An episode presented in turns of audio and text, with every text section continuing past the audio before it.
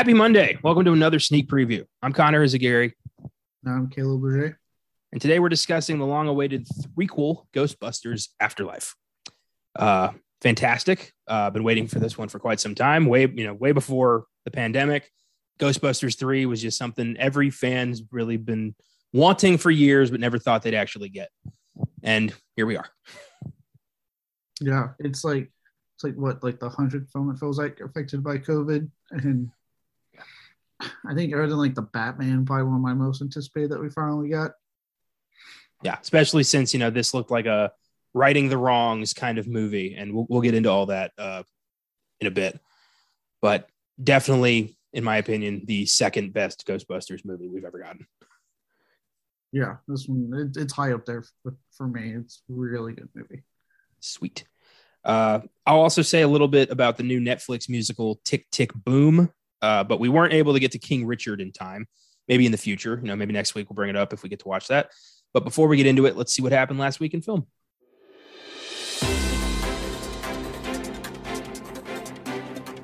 Last week in film.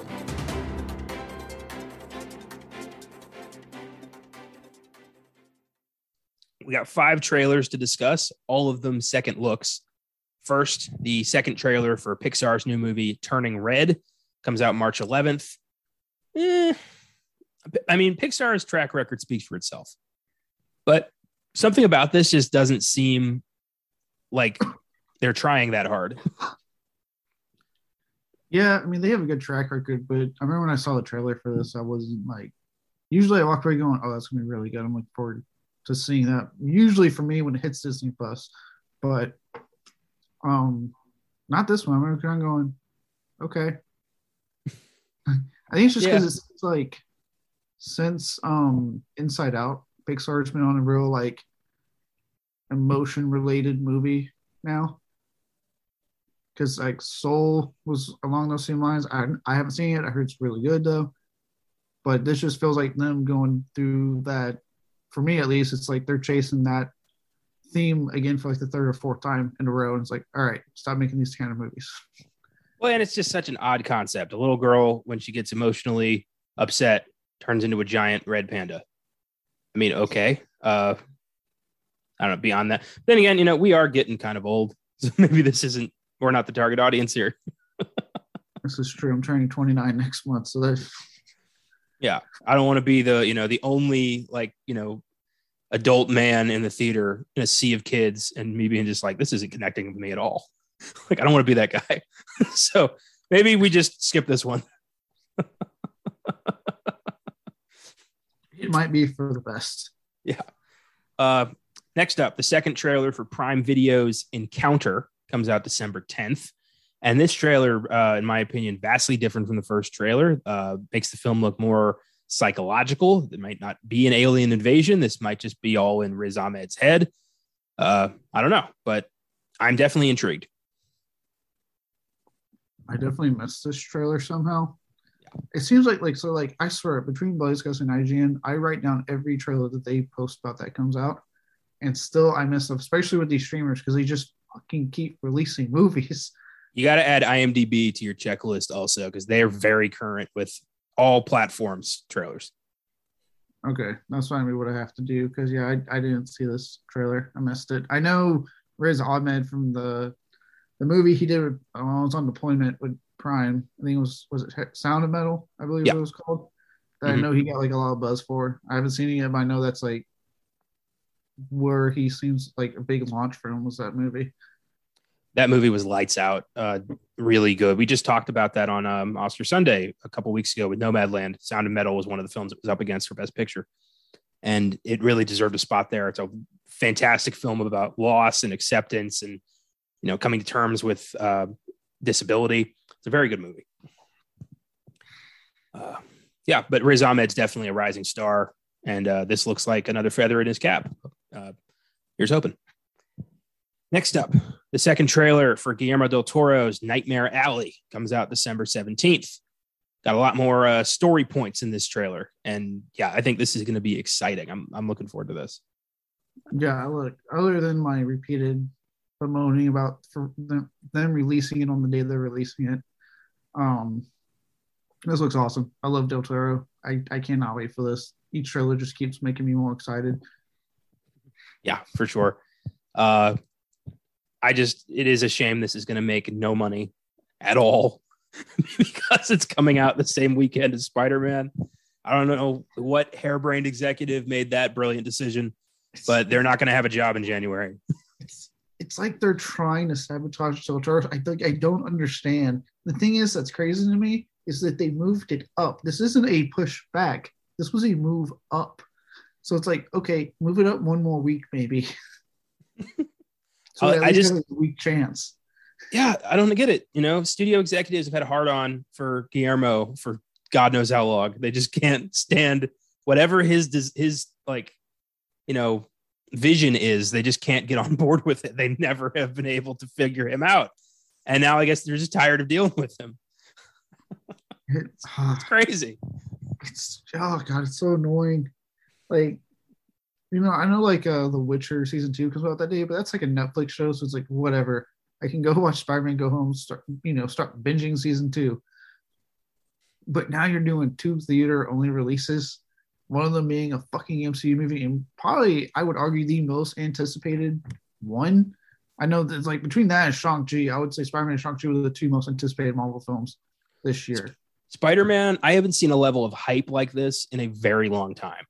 Just everything that's, you know, all the speculation, the, you know, I, the, the idea that Tobey Maguire and Andrew Garfield may return in a some capacity.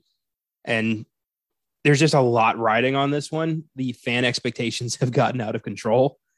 And, uh, I mean, I really hope that it lives up to everyone's visions, but at this point, I don't see how it can. I'm going to remain optimistic because I'm very excited. Well, people look, the movie's probably going to be like super awesome, but people are going to fucking hate it because their expectations are so high. yeah, it's uh it's a problem. Uh, but you know what? I don't care. I'm I'm excited. All I know is Alfred Molina, Willem Dafoe, Thomas Haden Church, Rhys Ifans, and Jamie Foxx are all back, and that alone is enough to make me freak out. So bring it home. Uh, I'm excited for that. So Next up, the second trailer for Netflix's Don't Look Up comes out December 24th. This looks phenomenal. I Adam McKay has had a hell of a track record transitioning from like ridiculous comedy to kind of, you know, politically topical comedy. And I think this is just going to be amazing. Incredible cast, a great premise. Uh, I can't wait. yeah, I mean, it's weird too because I like I know a lot of people love his transition, and his more recent works. I have actually not seen any of his comedy since he's made the transition. Not because I'm not interested in any way. I just haven't had a chance to watch them. I recommend just taking like a day and double having a double feature of The Big Short and Vice. You would you'll have a good time. Because I heard both are great. So, but it, uh, I've seen the, I watched the for this and like, it does look really good me. I like the cast he has and it looks, you know, you know, it's still very much the Adam McKay humor that we've grown to know from his more ra- raunchier comedies he did, but with a lot more like, I would say probably like a lot more weight and sharpness to it or almost like more sophistication because it's not as raunchy.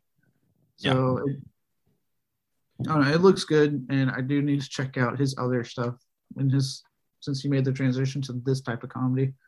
Well, it's cool if you look at like Anchorman and just kind of work your way through all the way to uh, well, don't look up. You can definitely see a director honing his craft and really kind of shaping what he wants to say, and that's really cool. You know, the other guys is kind of his like, you know, middle ground transition period because that movie kind of is both of them. It's it's political comedy mixed with his raunchy, ridiculous comedy, and then from there he just went, you know, The Big Short, Vice, and now Don't Look Up. Uh, brilliant. Yeah, I think this is to be cool. Uh, finally, the second trailer for Spider-Man: No Way Home comes out December seventeenth. Even the hype for this trailer was f- was crazy. I mean, they had a you know they had a Twitter countdown. Like this thing is is out of control. it's it's turning in. It's it's got a life of its own now. the movie, like Marvel, has no control. Kevin Feige has no control. Sony has no control. Spider Man: No Way Home just exists as its own independent entity. And it is going to either melt fans' brains or piss everybody off. I feel like there will be no middle ground. it yeah no i'm i'm with you it's almost terrifying how out of control yeah. this hype is getting because yeah it's going to be a point where like people are going to either love or hate this movie i'm personally keeping my expectations in check like don't get me wrong i'm excited as shit for this movie but i'm keeping my shit in check so i want to enjoy this movie um i feel like at this point if multiple spider-man venom carnage Black Cat, Daredevil, Kingpin, Hawkeye, Batman, Superman, Green Lantern, Deadpool, and Gizmo the Mogwai don't show up, people are not going to accept it. like everything, they need to throw the whole kit and caboodle into this movie, or someone out there is going to be like, "You fucked up Spider Man." Like it's insane. oh, but this trailer uh, looks it, it, looks great. We got to see the first look at uh, Dafoe's Green Goblin return, which made me smile. Uh, so excited to see they're using the classic costume and like he's 100% back. Uh, and of course, you had Molina's Doc Ock telling Tom Holland, "You're not Peter Parker," which confirms he is from the Tobey Maguire universe. So that's his Peter, which tells me like we're we're, we're gonna see him. okay, they're gonna be in the movie. They may not be in like a large chunk of the movie, but I would not be surprised if they're in the movie. I love that this whole time Andrew Garfield has been like, "Stop harassing me! I'm not in the movie. Leave me alone." Whereas Tobey Maguire is just walking around New York City with Spider-Man props. He's he has a fucking poster. Like he doesn't give a fuck. He's like, "Hell, yeah, I'm in the." Well, yeah, because let's be honest. When's the last time we've seen Tobey Maguire in something? Fair enough. Yeah, he he needs the he needs the uh, spotlight a little bit but he's been telling random fans like, "Yeah, I'm in it." Just he's not saying it on camera. That's the problem. Andrew Garfield's doing like talk show circuits promoting movies like you know The Eyes of Tammy Faye and Tick Tick Boom, and of course everyone's like, "So you in Spider Man?" And he has to keep saying like, "No," because Marvel will make him disappear if he says anything else. it's just it's crazy. I love the the juxtaposition there. Andrew keeps being harassed. Tobey won't shut up. No one's asking Tobey, but he's like, "You guys want to know if I'm a Spider-Man?" Not really. I'm in Spider-Man. I care. You know what? I care because I my favorite because of my childhood is still Tobey Maguire. So I care, Tobey. I am with you, man. I've got a special place in my heart for those first two movies. Three isn't great, but I got to admit, over the years, I've I've warmed up a little bit. It's better than to me. It's better than I was. Okay, I'll sit through it before I sit through Amazing Spider-Man two. Yep, I'm with you there. The very least, you've got you know, you got characters we you know we loved. We've got J.K. Simmons doing another great Jameson. You've got yeah, Venom was was fucked, but you got Sandman, who's great. Mm-hmm. The Franco storyline is not done great, but I I don't I don't hate it. It's okay. Uh, yeah, but we'll have plenty of time. You know, December is going to be big Spider-Man month for a lot of our shows, so I'm I'm excited to just kind of get swept up in the hype. Oh yeah, I like I said, I'm keeping my my expectations checked because like at the end of the day, I'm excited. It's a it's the next MCU Spider-Man movie. I really enjoyed the last two.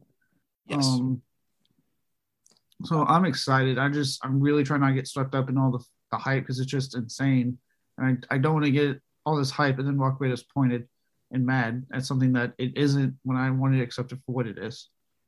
Well, also, you know, at the end of the day, you really just got to keep reminding yourself that it's just a movie, that it's got no real impact on the trajectory of your life. It's just a Spider Man movie that comes out in December, and you either love it or you hate it and you move on. Yeah. And best part is it comes out the day after my birthday. So, birthday weekend for me. Know what I'm saying? Nice. I think I got Scream as my birthday movie, which is pretty sweet. Nice. I think I get Aquaman 2 next year. Nice. Yeah. I think it's like literally D Day, And I was like, oh, nice. Cool. Uh, it's always cool when you get a birthday. I remember back in like, you know, elementary school, I'd have birthday parties at the movies and I'd always hope something really good came out. But I was born in January, so the odds of that happening were low. of course, these days, you know, doesn't fucking matter uh, yeah, I will say like I got kind. Of, I'm if it helps with December, it's 50-50. Like every so often I get like someone i'm like, oh fuck yeah, I do want to see that. That's a good birthday excuse movie. Then every every so often I'm like, nope, I'm good. I don't need to see that. Right. You you're surrounded by Oscar bait, so Yeah. hopefully you get a blockbuster or two to to enjoy. oh, good times. So that's all the trailers. Um, I got two more bits of news. This was interesting. Mel Gibson is going to be stepping into the late Richard Donner's shoes to direct Lethal Weapon 5. Uh, Gibson will also star alongside Danny Glover. I know a lot of people have their issues with Mel Gibson. He's a complete anti Semite piece of shit. I agree, but also I really like Lethal Weapon. So I'm to go ahead and see this as good news. Yeah, it, you know, I know it's like we've talked about before, like separating the art from the artist, and and I I do actually I want to of where people come from. I really do like the things he said to like the cop and the tape and like a lot of his views I got put out to public, like Yeah, I am- I would never dream of calling anybody sugar tits, let alone a cop. yeah, like I would 100% understand people's stance on this because there's the same outcry when it was announced that he got the lead part for that Continental show. Oh, the yeah. John Wick spinoff. So I get it, but same token, like Lethal Weapon Five, the way it's just shaping, it's going to happen. Even if you don't want it, it's going to fucking happen. Someone's going to goddamn make this goddamn movie. And again, like, just don't see it. If you don't like Mel Gibson, that's fine. Just don't see the movie. But yeah, no, that doesn't mean you have to take it away from everybody else. Yeah, like because look, at the end of the day, it's going to happen. And look, who better to direct the Lethal Weapon- Weapon movie since Donner's death? If it isn't either Mel Gibson or Danny Glover. Glover, I don't think has ever directed in his life. Probably has no interest in it. Gibson has. He's an Academy Award winning director for Christ's sakes. Yep. So, like, just yeah, it, if anyone's gonna do it, let him do it. Makes sense to me. I and I'm I think it's you know he's I think he's doing it you know for Richard Donner. They were prepping this together when Richard Donner died, and I'm I'm glad they're going to go forward with it, kind of you know in memory of one of cinema's most underappreciated filmmakers of all time. So I'm I'm going to be there. I'm going to see this. I'm I'm excited. Yeah, I'll, I'll check it out, especially if it's like supposed to be the last one, like they've been talking about it being. Yeah. I'm excited. Hell yeah! I wonder if Joe Pesci's to come out of retirement again. Probably not. I mean, he did it for the Irishman. Sure, but that's Scorsese, you know, and De Niro and Pacino. Like that was a big deal. Lethal Weapon Five. I feel like you know he doesn't give a fuck. but we'll see. Maybe not. um. Oh, my mistake. I have three more bits of news. Paramount Plus is developing another Reno 911 movie titled Reno 911: The Hunt for QAnon, which sees the Reno Sheriff's Department going after the non-existent leader behind the wackadoodle QAnon conspiracies. Uh, premieres December 23rd. And I'm so glad that people are like that studios are keeping this alive. And I I think this will be ridiculous, but worth it. Yeah, I Josh showed me because he was freaking out, and then that's when I texted you. I was like, "Oh my god, they're doing a new Reno movie!" Like, yes, yes. I look, man. Reno 911 was one of the funniest fucking shows on TV, and to see it still going and getting a movie and for it to be so timely with the QAnon thing, it's just to me, it's just it's going to be. I, there's so much fruit there for a joke with QAnon, what we've gone through. That it's like, how can you not make a fucking great comedy out of this? It's like with South Park specials recently; they've just been so fucking funny with them attacking the pandemic. Uh, they're getting ready. They're actually coming out next week with the post-pandemic special. So I, I, yeah, I, I'm loving these jokes. Keep it coming. And QAnon of all the fucking things I've, I've heard, um, through various means. I'm not gonna get into it here on the recording, but you know what I'm talking about. Oh, Uh, yeah. Definitely a group that needs to be made fun of, as far as, far as I'm concerned. Those people are batshit crazy, and nothing anybody says will convince me otherwise. Did you hear about all the people who showed up in Dallas expecting JFK Jr. to rise from the grave? what the fuck, man? these are real people. They vote, they have kids. Like these are these people exist. It's Oh, insane. Like hundreds of people were like just waiting for JFK Jr. to show up and be like, "Yep, I'm running for president." Like, what, what the? Fuck? Oh, So these guys are ripe for a for a parody. Yes, yes, they are. Ugh. No, wait. I thought South Park. Well, actually, who knows? Maybe the post-pandemic special will tackle that. Um, and they did kind of tackle it with the last two specials. But I, I can't wait to see them and Reno 911 just fucking have the way with them, for lack of Oh. a better word. Officer Dangle is on the case. yeah, they need. Oh God. Um, last bit of news. Uh, I thought this was fucking crazy. Finally, epic character actor Delroy Lindo has joined the cast of Marvel's new Blade film, uh, joining Mahershala Ali. Lindo's character is being kept under wraps. The film's release will likely be in 2023, maybe later. But Delroy Lindo is, um, they think, is playing the original character from the comics that Whistler was based on. I didn't know this, but the original Whistler was black, and the '98 movie turned him white and made him Kris Kristofferson.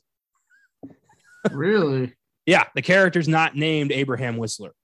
I don't remember what the original character's name is, um, but it wasn't Abraham Whistler. So they're going back to the character's roots in a big way, and uh, I hope it is Delroy Lindo who's playing Blade's like, you know, mentor.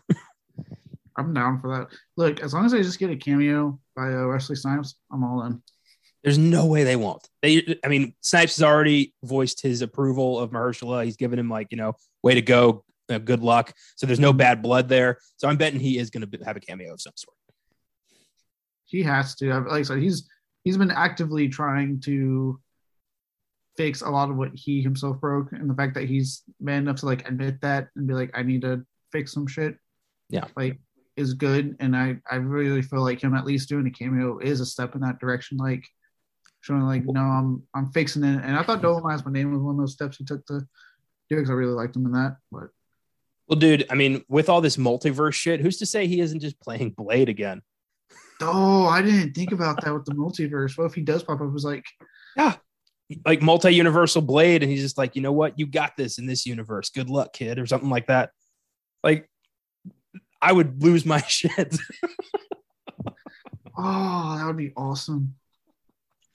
Oh boy, we can dream. I mean, as Feige's kind of proving with this new Spider-Man and like Loki and all this crazy shit, anything's on the table. that's and that's exciting. There's nothing too crazy for Marvel right now. What a time to be alive for a comic book fan. I know, right? I'm every day I'm like, yes. my like my Well- dad, you know, huge comic book guy. He grew up in like the 80s and 90s when you like got a superhero movie every like five years, and usually it sucked. so yeah, it's I can't imagine. Great. Yeah, it, oh, I like how you say yes. I'm like, well, with the MCU stuff, it's usually yes. But you know what? I'll, I'll go on and for once go to bat for DC. Their FanDome this past this past October put a lot of hope in me for their future slate of movies. I really, Yeah. it looks like they finally are figuring their shit out. Well, I've got hope for the first time. Like the Suicide Squad was great. The Batman looks awesome. Black Adam looks awesome. Aquaman looks awesome. Shazam 2 looks awesome. Like I am in. Like this is this looks cool. I'm excited. You don't want to say anything about the Flash with Ezra Miller? Oh, the, yeah, I forgot about the Flash. That looks awesome. Like there's so much to look forward to on the DC slate that they actually look like they're trying with every project this time.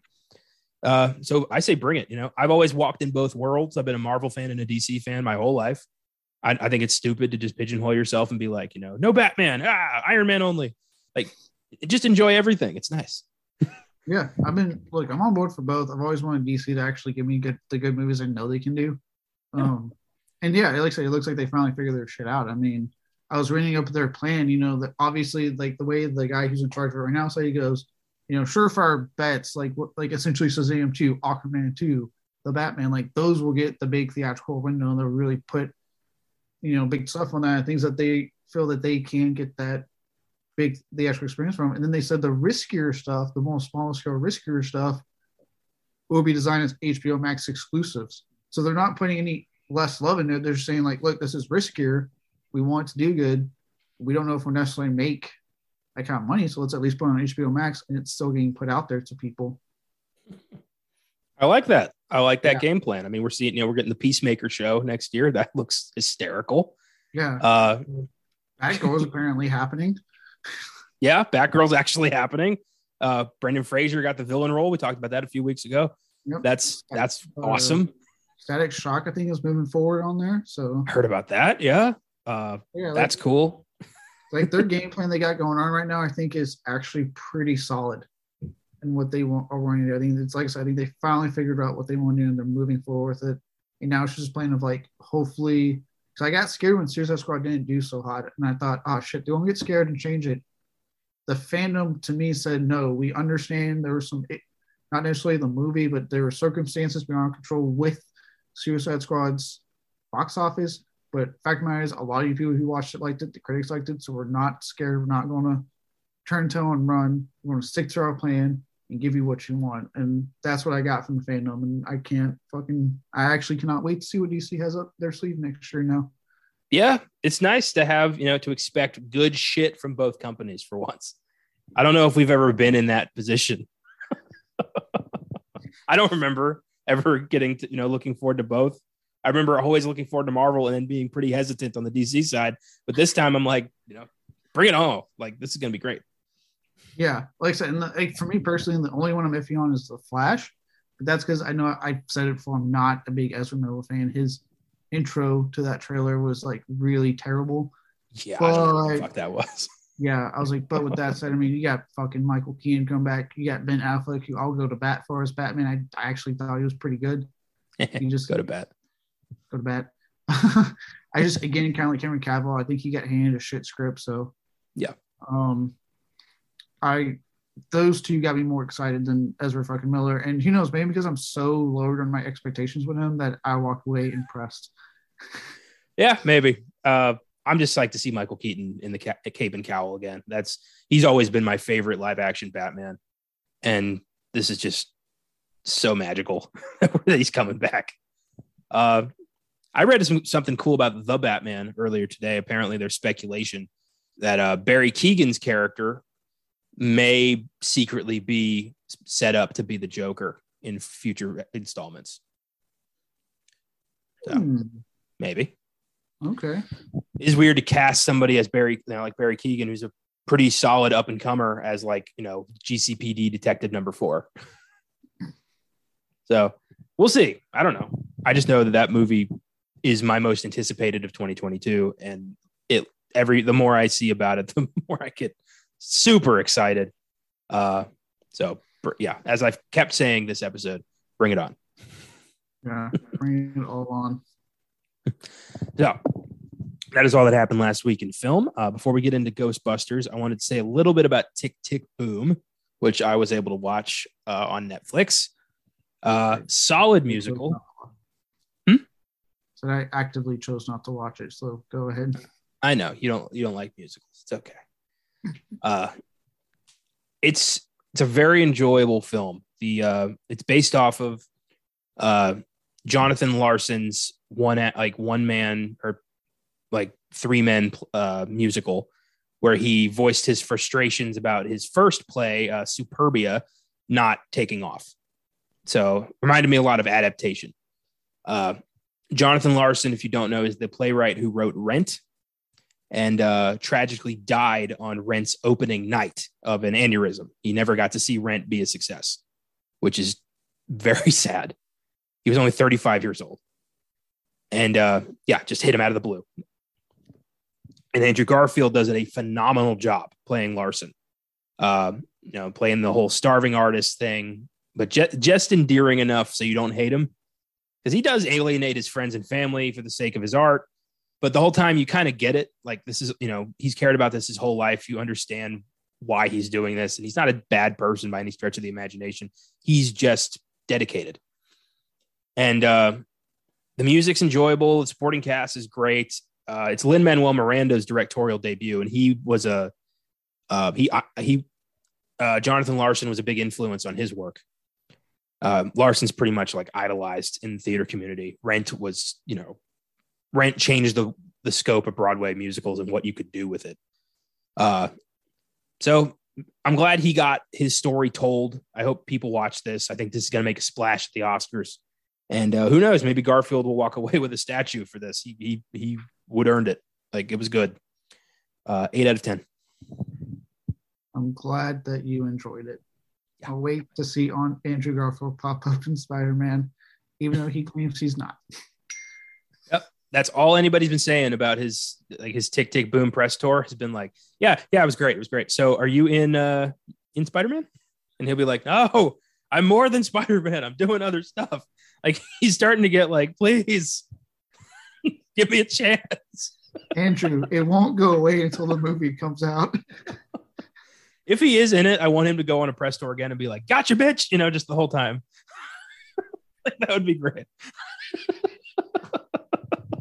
Him and Tobey and Tom together just being like, yeah, we got you. Even though everyone's like, no, you didn't. We knew the whole time. We knew. It's fine.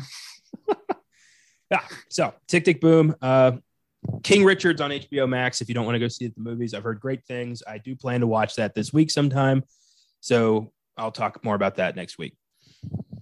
Uh, and then Come On, Come On is just incredibly hard to find because it's super indie film. And Black Friday, I believe, is getting a VOD release next week, which will be easier to access.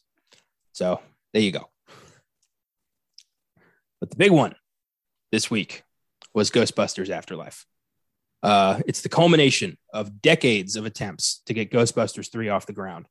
The original idea, way back in the 90s, saw the Ghostbusters going into hell itself to fight the devil, uh, who I believe was named like Lucifer or something like that, like something kind of cheeky. Lucifer. Yeah, it was like the devil. His name's Lou, first name Lou, last name Cipher, which is cute, but you know, I think he was like supposed to be a guy in a suit who's like, you know, hey, I'm the devil. Let's party. I don't know. Uh, Aykroyd, Ramis, and Murray couldn't agree on a script. So the thing got shelved indefinitely. And it looked like this was never going to happen. Bill Murray, especially, was notorious for he kept shredding the fucking script and sending it back to Dan Aykroyd and being like, this is shit. Give me something better, which is a pretty shitty thing to do to your friend. But, you know, Bill Murray's an enigma. you really look, man. We all love Bill Murray, but he is he's an enigma. Enigma. Yeah, which is the Hollywood way of saying prick. but you know what? Let him. You know he's he's in his like seventies now. He's he's in his Wes Anderson phase. Let him do whatever he wants. Who cares? Um, so, Ghostbusters three was dead until 2016 when Paul Feig and the Gal team uh, dropped the ball, and everyone hated it. So the Ghostbusters were like, hmm, maybe. And then Harold Ramis's death was the clincher. That's when they were like, you know what? We need to do something about this. And Bill Murray was finally like, you know what? I didn't get to properly say goodbye to my friend, and I regret that. So let's do Ghostbusters 3. And uh, here we are. Spurn the return of the original lineup, and the movie fucking rocked personally. As a longtime Ghostbusters fan, pretty much my entire life, this was everything I wanted and more. I love this movie it yeah it it took us so long to get this damn movie. Because like you said uh you know first bill murray was kind of like the big one main role. Uh hesitant on what he wanted to do. He you know there's a famous story where he sent the script back shredded. He just he doesn't like sequels. The man he didn't want to do ghostbusters 2 he like so i didn't I, I think he just doesn't like revisiting st- characters or something. I don't know. But yeah. this one, you know, Dan Aykroyd especially has been just holding out hope for God knows how long for Ghostbusters 3. This is his baby. He's been wanting to do this for decades. And, you know, I personally, I love Ghostbusters too. I know a lot of people have a beef with it. I have no beef. I'm Team Vigo all the way. But I get why people wanted more. I've always wanted more. Never felt like I was going to get it.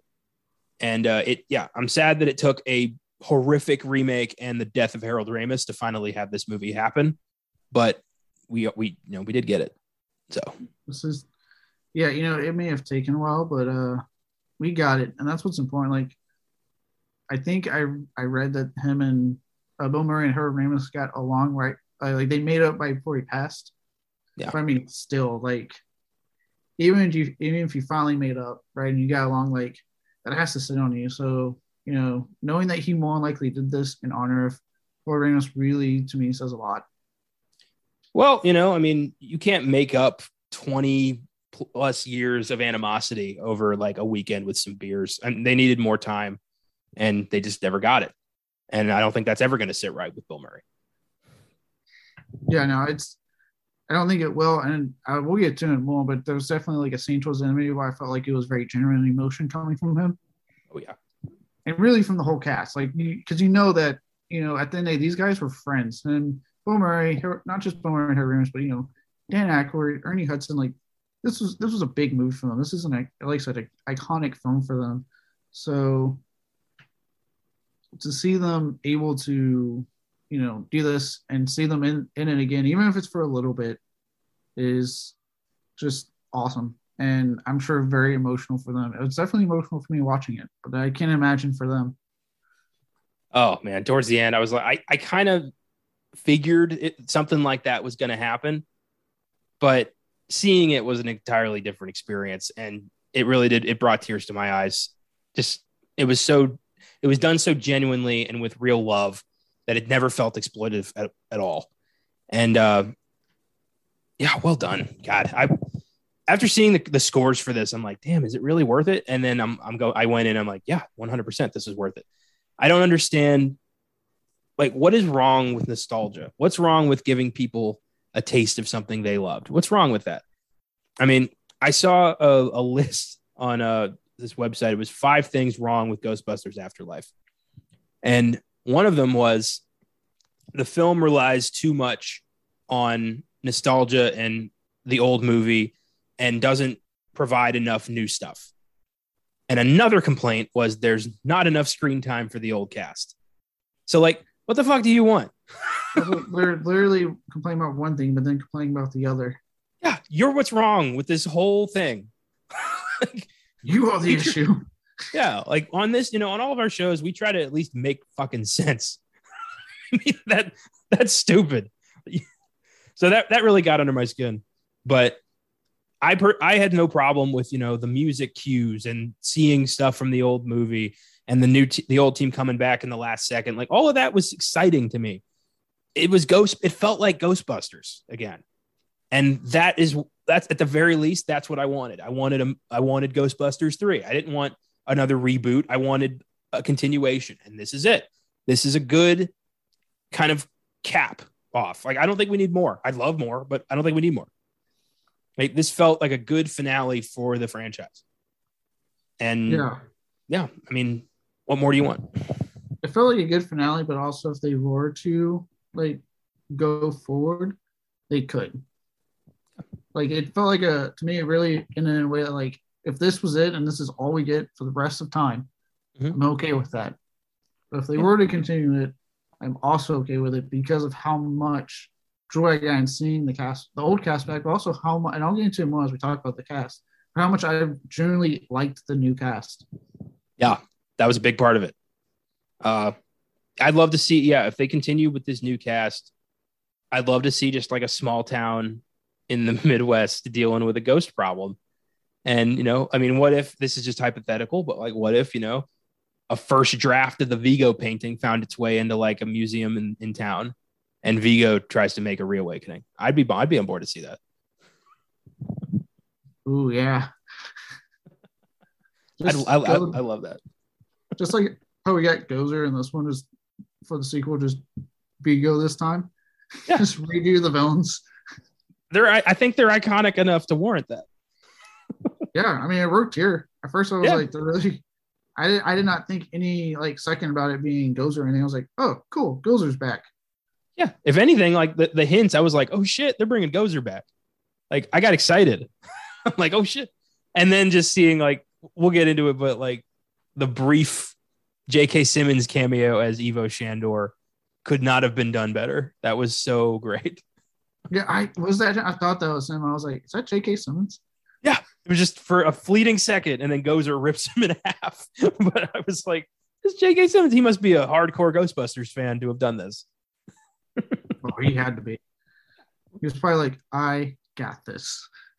Like I will do this for free. Just please let me let me be in the movie. oh yeah, we got yeah. This, there's a lot to unpack with this movie. This was so good. Uh, so let's get into the cast and crew. Oscar nominee Jason Reitman, son of the first two films director Ivan Reitman, directs and co-writes this new film. He was nominated for Best Director for Juno and Up in the Air, the latter of which he was also nominated for Best Screenplay and Best Picture. He also directed The Front Runner, Young Adult, and Thank You for Smoking. Uh, great filmmaker. I watched uh, Up in the Air and Juno pretty recently. He's just a very talented guy. Uh, have you ever seen The Front Runner? No. It did not make a splash. It's from 2018. It's the story of the greatest president America never had. It's uh, in the 80s, I believe. Uh, Gary Hart. He was a Democratic candidate who had a good head on his shoulders. He seemed like a good leader. He genuinely wanted to help this country. He was in like he was in the lead. He was gonna win, and then he got caught cheating on his wife, and it fucked his entire campaign. And he mm-hmm. it never went anywhere. But the movie's about him. Uh, Hugh Jackman plays Gary Hart, and it's it's crazy to see. Like this guy would have been such a great leader, but he couldn't keep it in his pants and it just completely destroyed like the future of the country. it's it's wild. Uh, def- if you can find it, uh, definitely check it out. It's a really good movie. Okay. Uh, but yeah, Jason Reitman could not have been a better choice for this. You know, obviously growing up with Ghostbusters, you know, his dad, him being the kid in Ghostbusters 2 who tells them they're full of crap. I love that. Do you know that? The when he says they're full of crap. Yeah, and, and two, that's that's Jason Reitman. That was Jason Reitman. Yeah, I didn't know that. Wow. At the birthday party.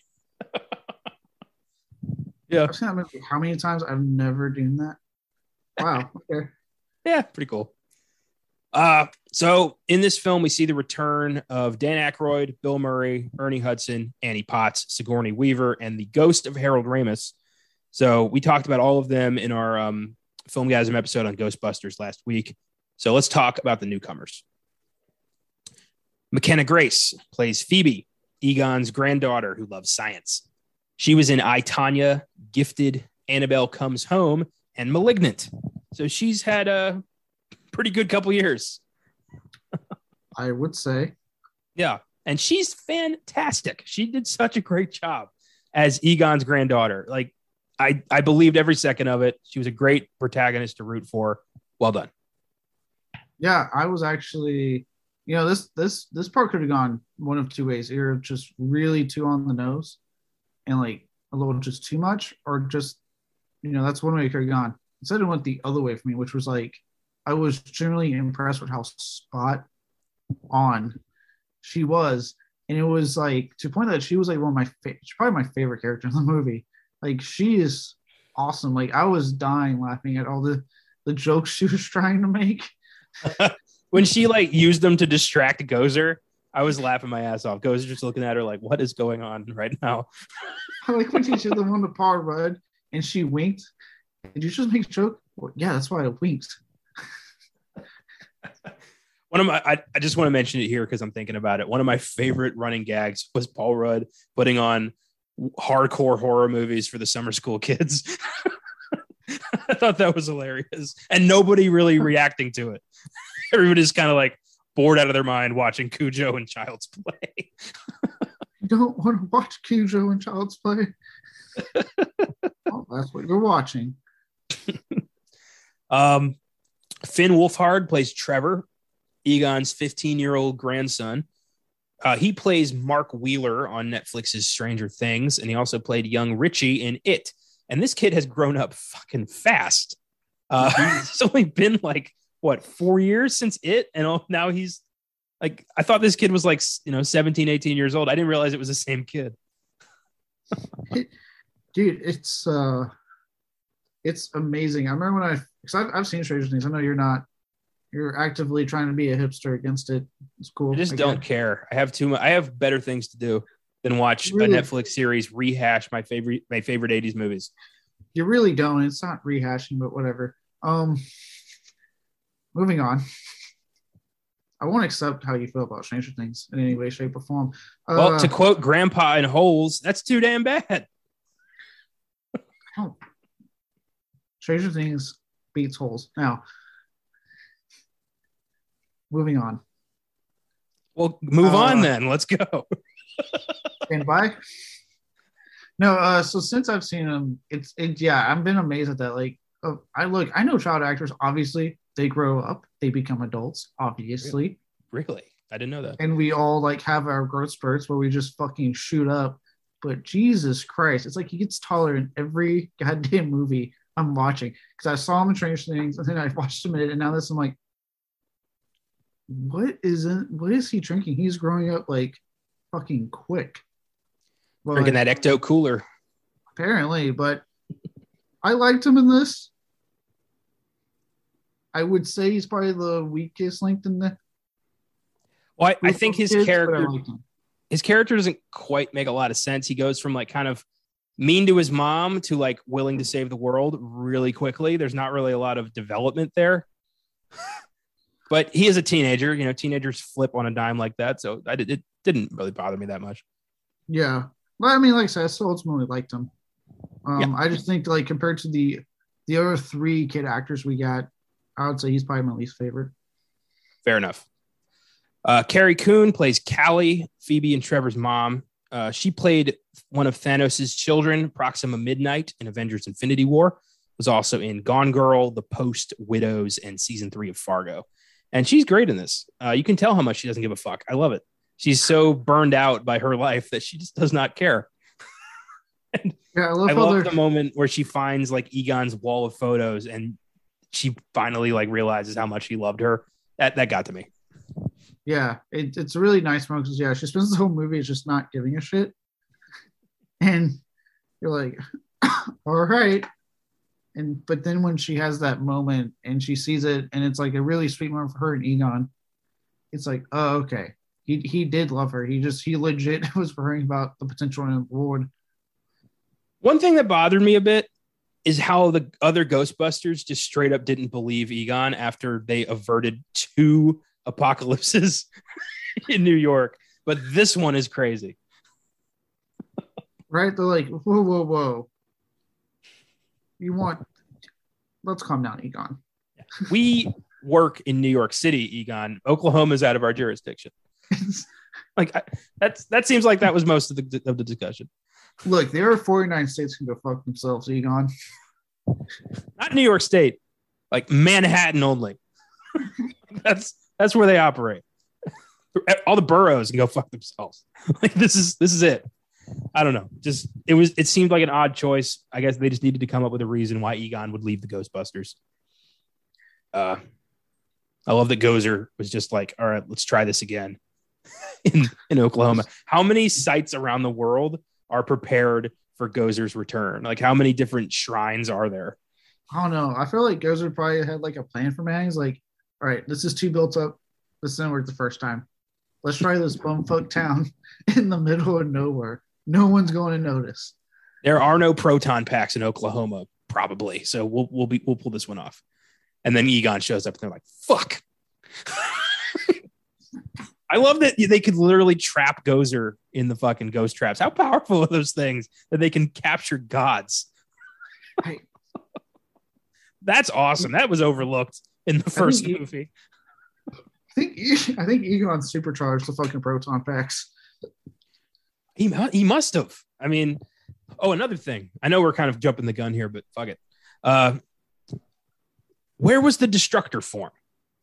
How come that didn't come up in this one?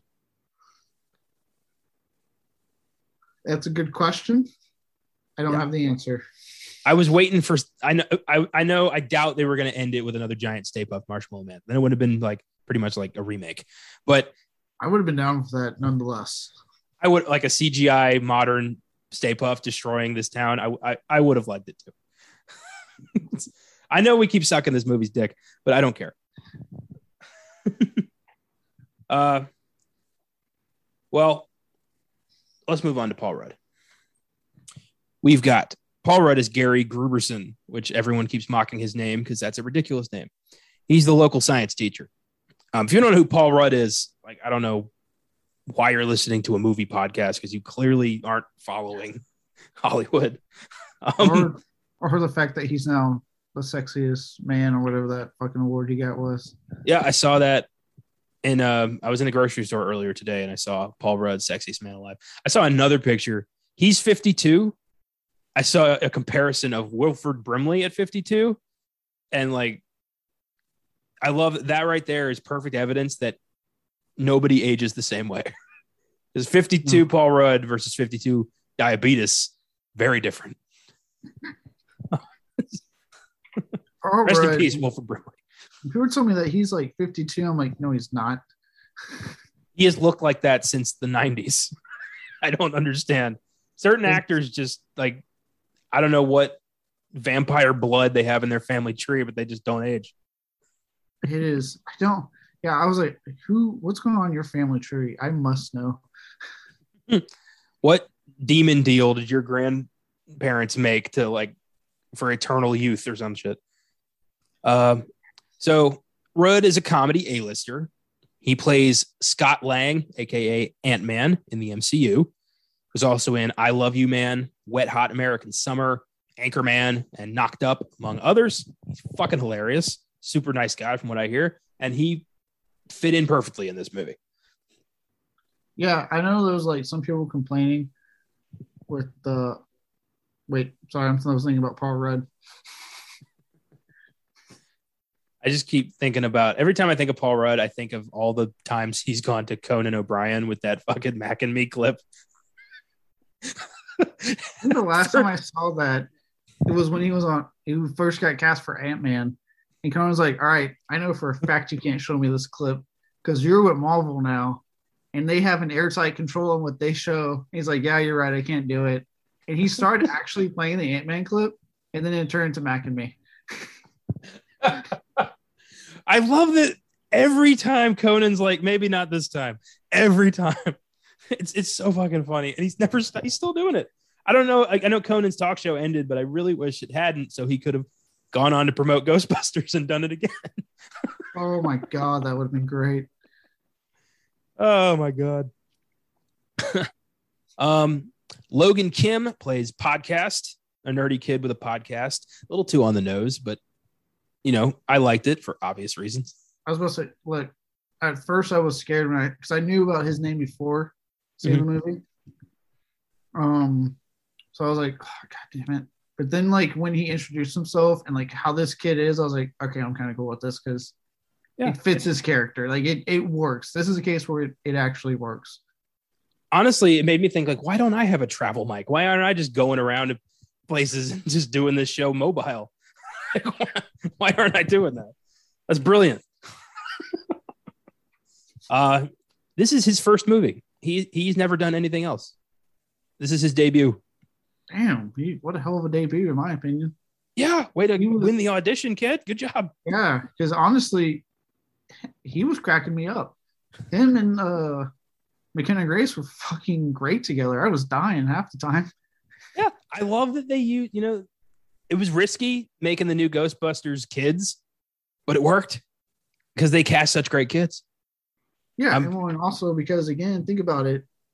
Ghostbusters is essentially a family movie. Like I know I get it. There's some stuff in that movie because it's the 80s that you probably have to have a discussion or just act like you didn't see when your kids watching. But yeah, um, at the end of the day, it's a family movie. So why wouldn't it like it just yeah, it makes absolute sense to me that if you do it right, having kids be next Ghostbusters would work. Yeah, straight up. Uh, finally, Celeste O'Connor plays Lucky, the sheriff's daughter, who Trevor has a thing for. Didn't expect her to end up being one of the Ghostbusters. That was cool. Um, yeah, I, I thought at first she was going to be a love interest, but I like what they did. Yeah, she was in Freaky, uh, Selah and the Spades, and Irrepl- Ir- Irreplaceable You. And uh, yeah, she worked. They were just I, the second they all put on the uniforms, I'm like, oh shit, we got a team. Yeah, uniforms that magically fit them, even though I don't think they were made for children. They were baggy. Like you could tell they were like cinching them up. Like it, it, it was realistic, I thought. Yeah.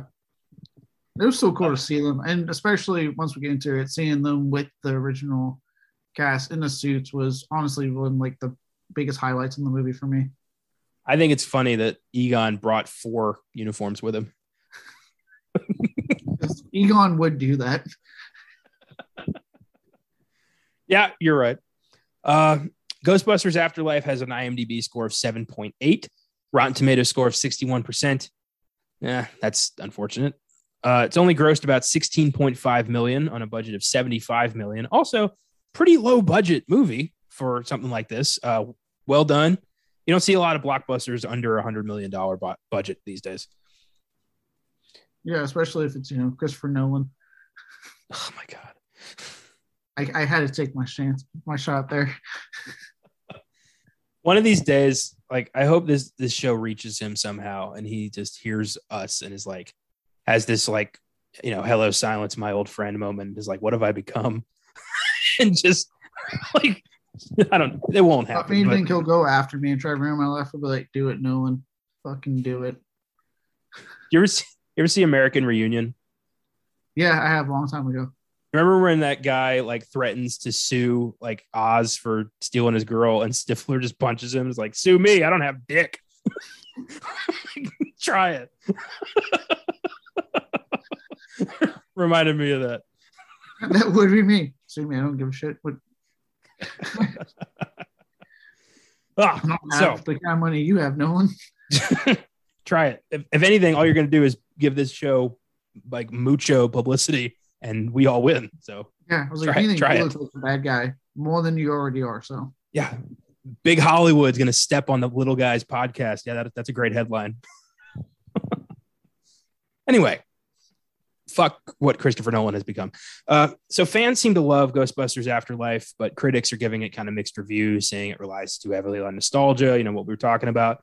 And I just think that those guys need to remove the stick from their ass and enjoy something for once, because there's no like this movie is just a love letter to Ghostbusters fans. It's Harold Ramis's epitaph. Like it's a movie that was made for people who love Ghostbusters, and I walked away incredibly pleased and just like it's one of my favorites of the year so far. So I I got nothing but love here.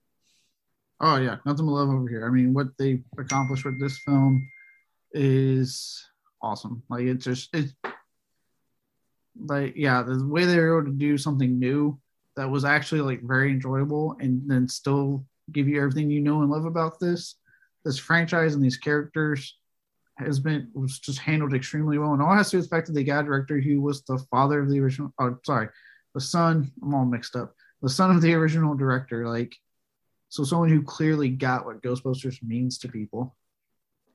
Yeah, couldn't have said it better myself. So let's talk some highlights. Uh, we kind of been doing that already, but you know, whatever. Um, what are some moments um, that just stuck out to you? Stuck out to me. Oh, Muncher. Muncher. yeah, that was that was funny. Uh, I love that in all three movies, they just catch one ghost. we get Slimer, we get the Scoleri brothers, and we get Muncher. We never, yeah. They get one little ghost, and then they get like the main one at the end. That's it. It's one ghost and an apocalypse in every movie, which There's is no cool. in between. No. Um, but yeah, that was cool it was cool getting in the seat, like you know, getting in the Ecto One, driving it through Main Street. Phoebe like just wielding a nuclear weapon, blowing up this town, and the cops genuinely, you know, like realistically being like, "What the hell is wrong with you? You can't just sling nuclear fire through our town and expect to get away with it." I, which did lead to one of my favorite callbacks was when the cop was like, when she's like, "I get one phone call." He's like, "You're right, you do get one phone call." And I love the pause and the lead up when he walks through and he's just, who gonna call? I don't know. My theater, I had a decent amount of people at my theater. Had a moment of just like ah. I I went to a four o'clock screening on uh, last Thursday, and there were only about eight people, so I didn't get the whole like you know theater, but I was definitely like ah, and I was I was smiling.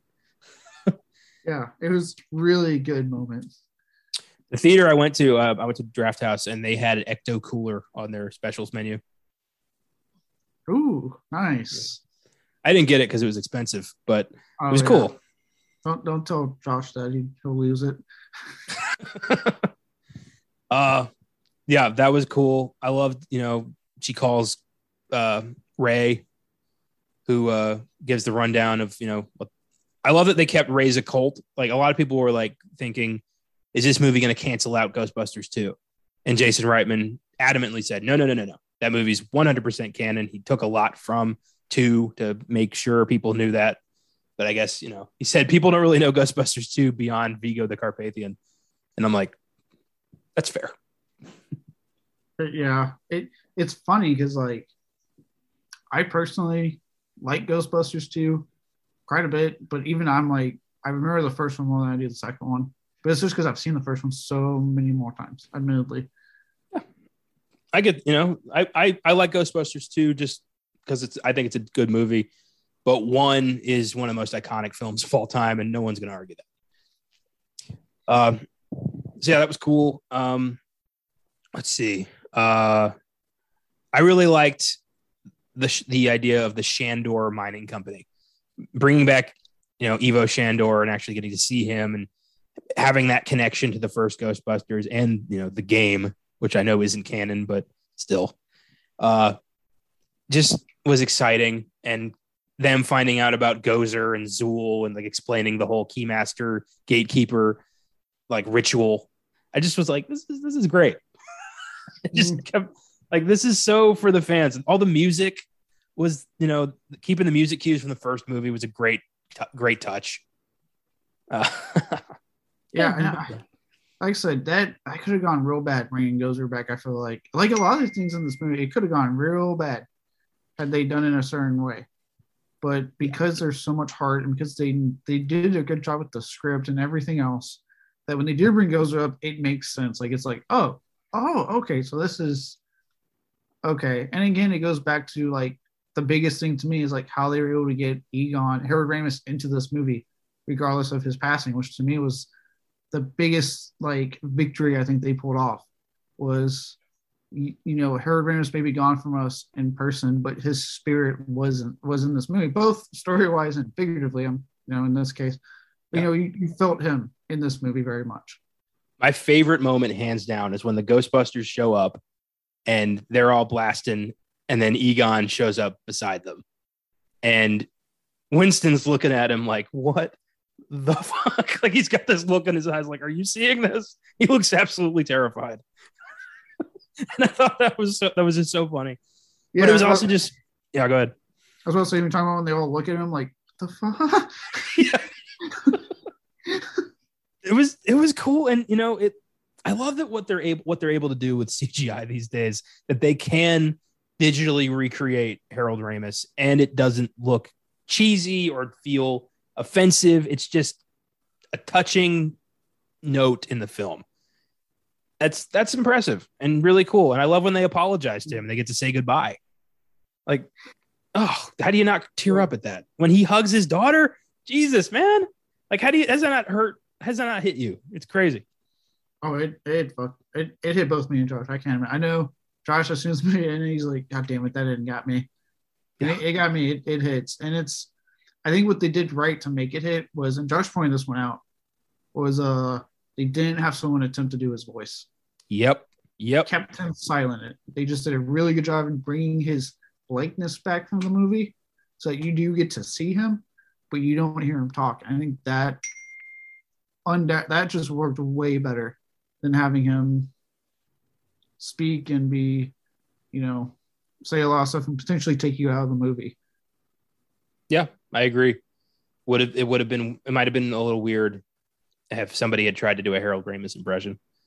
Because uh, honestly, what what can he possibly say that's going to, you know, balance out the just appearance of Egon's ghost? Like that's enough. Uh, I love you know seeing Gozer again was was pretty sweet. Uh, I love when podcast trapped one of the dogs. I love speaking of. I think I brought this up in the Wednesday uh, Filmgazm when we did Ghostbusters. If I didn't, I meant to why is it that Zuul is so cool and calculated and like smart, and the Keymaster's a fucking dope? like that dog is stupid, straight up. I don't know. I I don't know. I do like uh I did laugh when they finally meet each other and they're supposed to be like saying like demonic dog voices. I like your eyes. that was funny. uh yeah, it's uh the whole ritual was really cool. I love how we get to see more Ghostbusters tech, like you know, Egon's giant trap farm and all that shit. That was really sweet. The mini Stay Puffs were ridiculous, but made perfect sense. I thought that was great when they start attacking podcast and he's just like ah freaking out in the back of the car. Like, podcast, can you help? I'm dealing with my own problem. ah, that was great.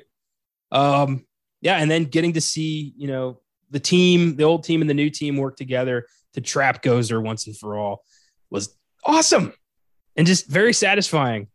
Uh, yeah. Also, I thought it was really cool when they trapped one of the dogs and Gozer's like half formed now, like skeletal and all fucked up. That was neat. that was yeah, that was cool shit. Um, I do remember when the team popped up for a while there. After towards the end, as I could tell we were getting to the maybe I was like, when are the OGs going to come back? I was like, I know for a fact they're in it. It's been highly reported, widely, I should say, reported that they're going to be in this fucking movie. Yeah. It's like, so where are they? And then when I finally heard Bill Murray's voice and they showed all three, I was like, yes, yeah. they're there. Hey, flat, hey, flat top. like, it just, I knew that's when it was going to be right at the wire. I knew that. Like, it was going to be, you know, the old teams, the new teams all, you know, they're losing. Gozer's going to win. And then who should show up but the OGs? to make this to take it home. I knew it. I knew that was when it was going to happen. I did like the joke also, by the way, when it's found out that Dan Ray is the one subscriber to podcast his podcast. that was great. The show really found its voice in episode 46. that was perfect. I love that. Um, I love the whole like that Winston became a finance like mogul and hired, like he said, he started with one employee. And I like to think that one employee is Louis, Rick Moranis' character, the accountant. I hope so, so much. Yeah. I was really hoping he was going to have a last minute appearance or something, but I get, you know, he's, I get why. It's okay. Um, Sigourney Weaver's appearance at the end was cute. I'm glad like her, her and Venkman are still together and she was quizzing him with the cards and zapping him. That was cute. yeah, I at first that was another thing. I was like, because the credits were, I was like, what the fuck is Sigourney Weaver? Like, I know she's in this movie. And then like, yeah, they pop up the title like and Sigourney Weaver, and then the scene shows and you see her, and I'm like, yes. you stayed for the second scene, right? Yes, I did. Good, good man. Yeah, I love that Winston's been paying the rent on Ray's Occult for years because he has never turned a profit. uh, good friend. Yeah, I was like, there's no way that place is doing good. And yeah, he's just been paying for it. Oh, yeah, this was this was fantastic. I'm I'm looking forward to buying this. I want to watch this again. This is, you know, when I do a Ghostbusters rewatch, I'm gonna do all three of these films. It's it just feels like the you know the natural conclusion and i'm so glad they were able to do this and they did it well way to go nine out of ten for me yeah it it's oh man. It's hard on the score for me. Uh this was really really really really really good. And like like i've been saying they did such a good job uh, you know putting the old and the new into this movie. And I couldn't be happier with the finished product and how they handled Harold Ramis's character and you know his passing in real life. So for me, the uh, right now it's a very high eight, but it's very close to a nine. This was a yeah. damn good movie. Yeah, fair enough. Uh, well done. Definitely go see it. It needs the money. Uh, it's worth the experience. Any Ghostbusters fan is going to love this, and I think any newcomers are going to be intrigued and want to go check out Ghostbusters. But honestly, I don't know how you've made it this far in your life as a film fan without watching Ghostbusters. It's It's one of those films that I just assume everybody has seen, you know? Yeah, yeah. It's one of those you just assume people are like, oh, you've seen this. Yeah, there's like five or six movies where I don't even ask people. I'm just like, I just start talking about it because I assume you're a human being. You have a TV. You've seen it. You have a pulse. You're alive. Oh, but some people surprise you, man. And it's like, I want to tell them, like, stop talking to me, go watch this, then come back and we'll have a conversation. Shut your mouth. Just shut up. Go watch this movie. I'll wait. I got nothing on my schedule. Clearly. oh boy. Um, well, thanks for listening, everybody. Uh, this was fun. If you like what we do, feel free to follow us on the socials Facebook, Instagram, Twitter, Filmgazm Productions. If you want to suggest films or just give us some feedback, you can always hit us up on the socials or email us at filmgazm at gmail.com. If you want to support the show, you can click on support this podcast on your preferred podcast provider. We appreciate any donations, but of course, it is not necessary. We hope you just enjoyed the show. Next week, we get the Ridley Scott crime drama biopic House of Gucci, as well as Disney's Encanto and the video game movie Resident Evil Welcome to Raccoon City. So next week's going to be a mixed bag. Uh, we're going to, I think, between the two of us, we're going to see all these films. And uh, we'll also be doing some, you know, some countdown shit. Probably uh, going forward, the show is going to be very countdown heavy. A lot of cool, just random recastings and rankings and just fun shit like that. We have more fun doing that, and I have a feeling like y'all have more fun listening to it. So why don't we make everybody happy? Give Uh, what they want. yeah, give the people what they want. Uh, don't miss the 1982 Alien movie Xtro on Wednesday's Filmgazm and Ridley Scott's Black Hawk Down on Oscar Sunday. Have a great week and keep watching movies.